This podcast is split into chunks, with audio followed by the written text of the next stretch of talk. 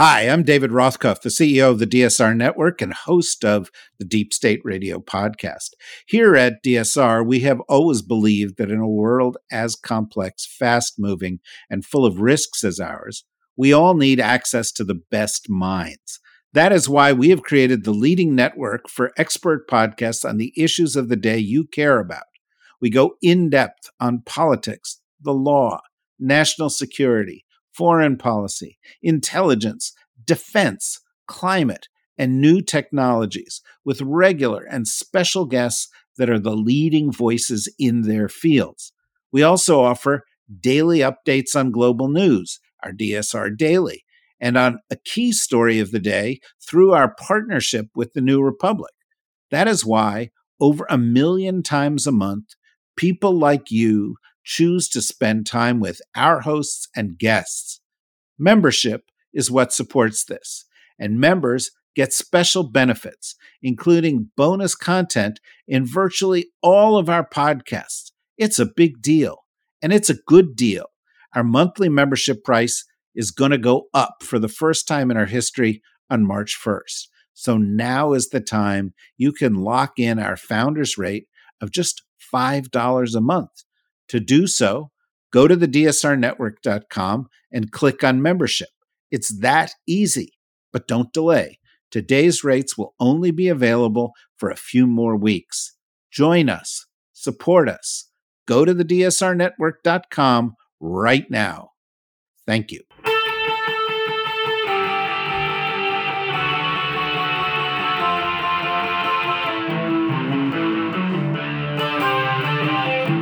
This is the Daily Blast from the New Republic, produced and presented by the DSR Network. I'm your host, Greg Sargent.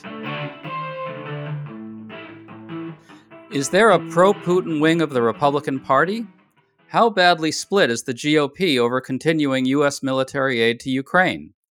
These questions arise because on Tuesday, in a decisive 70 to 29 vote, the Senate passed a mammoth supplemental containing $60 billion for Ukraine's self defense against Russian aggression, as well as $14 billion for Israel. House Speaker Mike Johnson is vowing that the House won't vote on the measure, in part because MAGA hardliners who want to end aid to Ukraine are threatening Armageddon if he does. Democrats and some House Republicans who support Ukraine aid are trying to find a way around that opposition. Today we're joined by Democratic Congressman Jason Crow of Colorado, who has been in the middle of these debates and will help us make sense of what's happened to the House GOP and what the way forward is from here. Welcome, Congressman. Good to be with you, Greg. Thanks for having me. First, let's talk about the bill that just passed the Senate. What's in the bill for Ukraine? How essential is this aid for Ukraine right now, and why is it so important that it pass? Greg, this this bill couldn't be more important for Americans and for U.S. national security. I just returned from my third trip to Ukraine in the last three years. It was a bipartisan congressional delegation, three Republicans, two Democrats. Uh, we heard directly from U.S. intelligence and uh, military and diplomatic leaders uh, both before the trip and, and during the trip. Uh, we heard from Ukrainian intelligence and military leaders, and of course, met with President Zelensky as well. And, and what we learned and, and, what was very clear uh, is that the Ukrainians are doing incredible fighting uh, that they can do this. They, they can fight and win this uh, and preserve democracy, not just in Ukraine, but throughout Europe. But they need our help and they need it now, right? Uh, they're starting to run very low on critical munitions, supplies, uh, and we just can't waste another day here. So, what this supplemental will do, you know, what 60 billion or so uh, for Ukraine, what this will do is provide that needed boost the critical weapons and equipment and supplies that the Ukrainians need to do the fighting on their own themselves. You know, no, no Americans have to do this, of course, uh, but we just have to get the, that uh, aid to them. And then one thing, Greg, I'm going to mention that's really important here that I always point out is the way in which we are doing this aid is actually in our own national security military readiness interest because over half that money actually goes to, to U.S. businesses and U.S. workers to build these, these supplies and this equipment that brand new stuff then goes to our US military that keeps it. And then our US military sends our older, outdated, expiring stuff to Ukraine. So we're actually updating our own military readiness and supplies in the process. and in, uh, infusing and supporting American workers. I want to ask you about that meeting in Ukraine. I think some of the House Republican chairmen were there, right? Uh, they were the ones who actually support continuing aid to, to Ukraine. You and them met with President Zelensky, right? I understand that those Republicans assured Zelensky that they understood the need to pass a robust aid package. Is that right? What happened at that meeting? What did Republicans say? Yeah, that is. What was right. their reaction? Yeah, that, that is right. I mean, the, the, the three colleagues of mine who went, um, you know, Mike Turner, who's the chairman of the Intelligence Committee, you know, French Hill, a senior member of the Intelligence Committee and Foreign Affairs Committee, uh, and uh, uh, freshman Zach Nunn uh, from Iowa. Uh, these are folks who are well on the record of saying that they support Ukraine. They support Ukraine because they know it's actually in America's national interest to do so. That this is not charity, like they often say, and I couldn't agree with them more. This is not a charity bill. That's why I, often don't use the word aid because I think that gives people the impression that this is charity. What this actually is is a U.S. national security bill, uh, and it supports American workers and American troops in the process. Can I ask what they what they came away from the meeting feeling and thinking? Um, did they assure President Zelensky that that Republicans understand the need to to do this? Did were they were they persuaded the way you you are by what he said in that meeting? Yeah, well, what my Republican colleagues relayed to President Zelensky was that uh, it's not for lack of support. None of this is for lack of support. If, if a vote were held today in the House of Representatives, the vast majority of members would vote for it, probably over 300, actually. Uh, so that the, the issue is not the lack of support. It's frankly the procedural challenges and the lack of support by the Republican leadership, which is being held hostage by the MAGA extreme wing of, of the Trump Republican Party. You know, a couple of dozen folks are holding this entire process hostage, uh, and, and, that's prevent, preventing something that, frankly, has a, large amount of support within the House of Representatives, as we saw from the Senate vote. You know, a seventy a seventy vote um, pro vote for Ukraine in the United States Senate. You know, it's not often you get something like this that has seventy votes in the U.S. Senate it just shows the extent of the, the support that this has in Congress. Yeah, and so they they told the Republicans in the meeting told President Zelensky that this thing would pass the House overwhelmingly, and the only real thing that's standing in the way is Trump and MAGA Republicans who don't want it to get a vote. Is that right?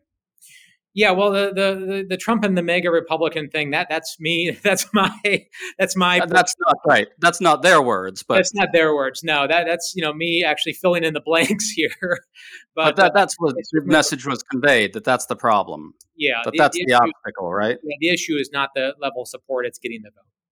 So, what's going on with the House Republican caucus right now? As you say, some of these chairs of national security committees recognize the importance of doing this. But on the other side, you have people like Representative Marjorie Taylor Greene and all her friends threatening to hold a motion to vacate, uh, ousting Johnson if he gets behind Ukraine aid. How big is this MAGA opposition to Ukraine aid? Who are we talking about here? What is this faction? Yeah, yeah. So this group, you know, the, the so-called Freedom Caucus and, and, and some of the the MAGA extreme Republicans, you know, there's a couple of dozen of them uh, who uh, are, are, doing this for a variety of reasons, right? It's not a total monolith. Uh, some of them are actually pro Putin folks, right? That actually much rather see Putin uh, win this war than the Ukrainians. But you know, largely what I think is it's people who don't know what the hell they're talking about. They actually don't. These are not national security professionals. These are not informed people. Like if you ask them right now what's going on in the forward line of troops in Ukraine, if you ask them right now, you know how many troops are stationed, U.S. troops are stationed in Europe, they couldn't give you the answer to either of those. Right? These are folks who actually are just responding to the perverse incentives in Congress uh, to get more, uh, you know, uh, uh retweets, to get uh, more traction on social media, and to get on Fox News, frankly. Uh, and they're just trying to get you know that attention. Uh, so there's a variety of motivations by these folks. Yeah, let's talk about the ones that are kind of overtly pro Putin. It's a little hard to pin down what where this is all coming from, right? Clearly, they MAGA Republicans often hide behind the argument that they simply oppose sending more spend sending more money to foreign wars. You know, they they hate the warmongering establishment and so forth. But these people aren't anti-war isolationists, are they? I mean, they seem to actively want a Russian victory. Is, is, is that too harsh, or is there a genuine caucus or faction in the House Republican conference that wants that, and why? what's driving them? Well, first, Greg, I, I don't spend a lot of my spare time inside the minds of these folks because it's a pretty dark and disturbing place to be, and it's just not fun for me to try to get inside of their minds so often. Right. Uh, yeah. Uh, eh, but secondly, um, frankly, you also imply when you use phrases like, you know, anti-war isolationist, uh, you imply that these folks actually have a well-refined ideology, and they don't. Right? They're, they're not really that informed in most cases. They have they're not really um, doing things that are consistent with an ideology in many cases. They simply want to get the support of Donald Trump. They simply want to throw red meat to their base uh, and to get more attention on social media in many cases. Uh, and, and, they simply just want to raise money. Frank, uh, frankly, this is for these folks a, a money raising uh, proposition for them uh, on the campaign side of things. So uh, that's um, the simple fact of it. You know, sometimes the simplest explanation is the right one, and I think that's what's driving a lot of this. To be honest with you. Yeah, I mean, if you look at Trump, right, there's a link between uh, Donald Trump op- openly declaring that he'll abandon NATO countries. Uh, there's a link between that and some of these pro Trump Republicans in the House and maybe to some degree in the Senate standing in the way of Ukraine aid, right? I mean, Anne Applebaum has a new piece arguing that if we don't come through with aid that sends a message to millions and millions of people in Europe that we can no longer be trusted as allies, I got to think for for Trump and his friends in his and, and, his friends in the House, that would be a feature, not a bug of aid ending. No, I mean I think it's a real worldview and ideology we're working with here. Yeah, there's no doubt. I mean, one of the, the other things I try to illustrate is that this is not by any stretch just about Ukraine, and I, I try to make that point a lot. You know, th- this is about what the world is going to look like over the next decade right? And let's let's let's kind of flesh out this scenario that if we're not able to go the distance here and pass this supplemental, this American national security supplemental, and help Ukraine uh, fight their their war and win it, what happens, right? Well, what happens is is is the Russians then sweep through and ultimately eventually win this war. Uh, you see a collapse of the Ukrainian economy. You see a collapse uh, of food production and food supply and a drastic increase in food prices, as well as famine in some very vulnerable places of the world. You see a massive influx of probably millions of refugees flooding throughout Europe that then destabilizes their economy and their politics. You see all the NATO countries who are doing joint national security operations with the United States around the world, then pulling back their own forces to bolster their own flanks and their own borders in Europe and to deal with their own instability, which then uh, makes us more vulnerable because we don't have partners and forces operating with us. Then you people see people like uh, Xi uh, in China that know that they can just uh, go after Taiwan and do whatever they want to do, and no one's going to stop them. And probably a dozen other autocrats and dictators who are right on the verge of doing the same thing to their neighbors, but want to see whether or not America can go the distance or not. And if we can't, then, then they'll, of course, follow suit. That is what the world looks like uh, and that's not a world that, of course, we want to live in. Yeah, I think I think part of what you described there is is a world Trump wants. Um, I, I think something really deeply disturbing is going on with at least some of these Republicans too. They they they see. I mean, you talked about this kind of axis of autocrats, right? Some of these Republicans see Hungary's Viktor Orban and maybe Putin as well as a kind of model for a type of strongman nationalist rule that in their minds defends quote unquote western civilization against migration wokeness etc that seems to me to be animating some of them anyway. I, I find that deeply disturbing. Yeah no i, I agree. I, I, I think you're right on that and that's certainly a, uh, um, a part of this strand of thinking and support and it's extremely disturbing so let's talk about House Republicans and the way forward for Democrats right now. Um, House Republicans are talking about maybe holding separate votes on Ukraine and Israel aid so they can maybe rely on Dems to pass the Ukraine money while MAGA goes off and does whatever it wants. Um, what's your sense of where this is going? I mean, is do you think that they're going to break it up? I mean, what's what's the Democratic reading on the situation? Yeah, so uh, Leader Jeffries put out a, a, a, dear colleague today that kind of outlined uh, his thinking and his approach based on his conversations with the caucus, with with me, and, and many of us who have been leading on this issue over the course of the last couple of weeks. Uh, and what uh, we're, we're going to try to do is uh, do a national security package that's Ukraine and, and Taiwan and Israel uh, because we understand what, what Democrats understand uh, is that the world is a complicated and interconnected place. Uh, that you just can't do one thing uh, without it having uh, effects everywhere. So we want a comprehensive approach. That's the best value proposition for the American taxpayer, as well as the best way to actually address this issue uh, in substance from a national security standpoint. So looking at that package uh, and looking at all the available tools. So of course, one of the, the best tools that we might have at our disposal if Speaker Johnson continues to want to delay and, and stop this, which it looks like he, he will, uh, is the discharge petition, which will require us to get some Republican support uh, to move this forward.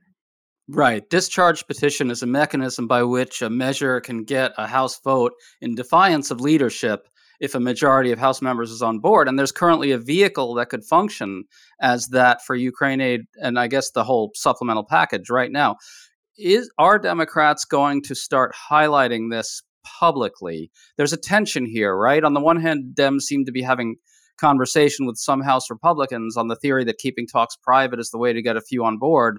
But at what point did Dems start applying the public pressure, saying, hey, Republicans, all it takes is a few of you to show courage and join us, and we can do this now? W- what's next?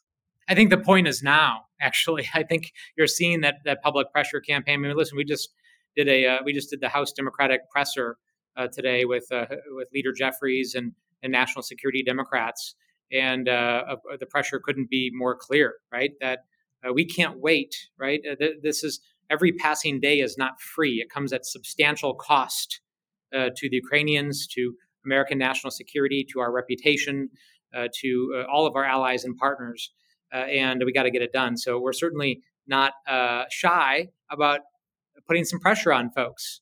Uh, because uh, you know, frankly, listen, they're they're getting pressure from Donald Trump and the MAGA wing too, right? So we have to be really clear about what's going on here and, and what, what, the consequences of failure are. And at the end of the day, at the end of the day, this is going to take some political courage, right? The, the, you know, it's easy to vote in line with your party and agree with people. What, what's really hard in this business and, and, in politics is when you go against your own tribe, against your own people. Uh, but frankly, that's when big things happen, and that's the historic moments when you're actually to do the right thing that you know is the right thing, uh, regardless of what uh, maybe the, the pressure you're getting from uh, you know inside your own caucus. So maybe you lose a few House Democrats or a number on the discharge due to the aid to Israel. Uh, so how many House Republicans do you need to join this discharge? And is there any chance that that happens?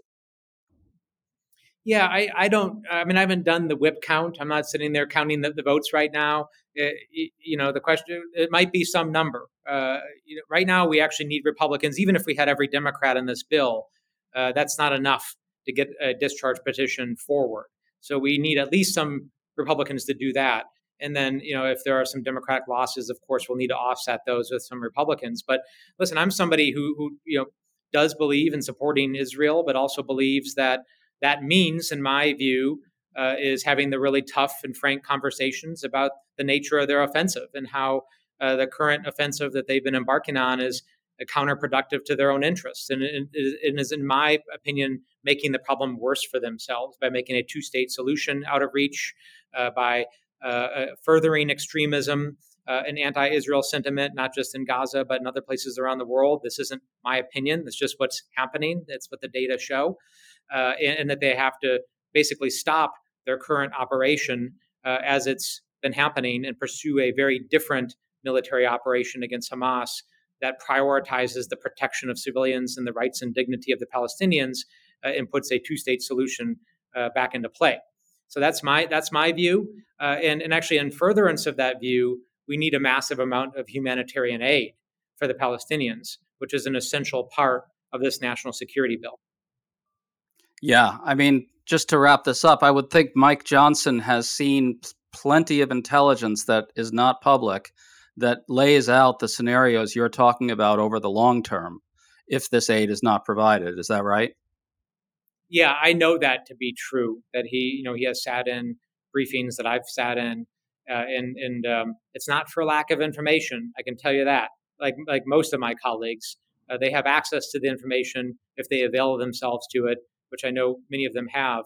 It's just a matter of, of political courage, right? And, and listen, I'm not asking folks to storm the beaches of Normandy and to give their lives up for, for our, our country like Americans have in the past. I'm asking them to actually take a tough vote. It shouldn't be that much to ask. Congressman Jason Crow, thanks so much for coming on with us. Yeah, thanks for having me. Folks, make sure to read a couple pieces up at tnr.com right now. One is called Earth to Media Try to Get It Nice Ordinary People Can Be Fascists by Brynn Tannehill, which gets into the toxicity of MAGA ideology, and The Wretched Inequality Crushing America's Workers, which is Timothy Noah's look at the persistence of racial and gender inequality. We'll see you all tomorrow. You've been listening to The Daily Blast with me, your host, Greg Sargent. The Daily Blast is a New Republic podcast and is produced by Riley Fessler and the DSR Network.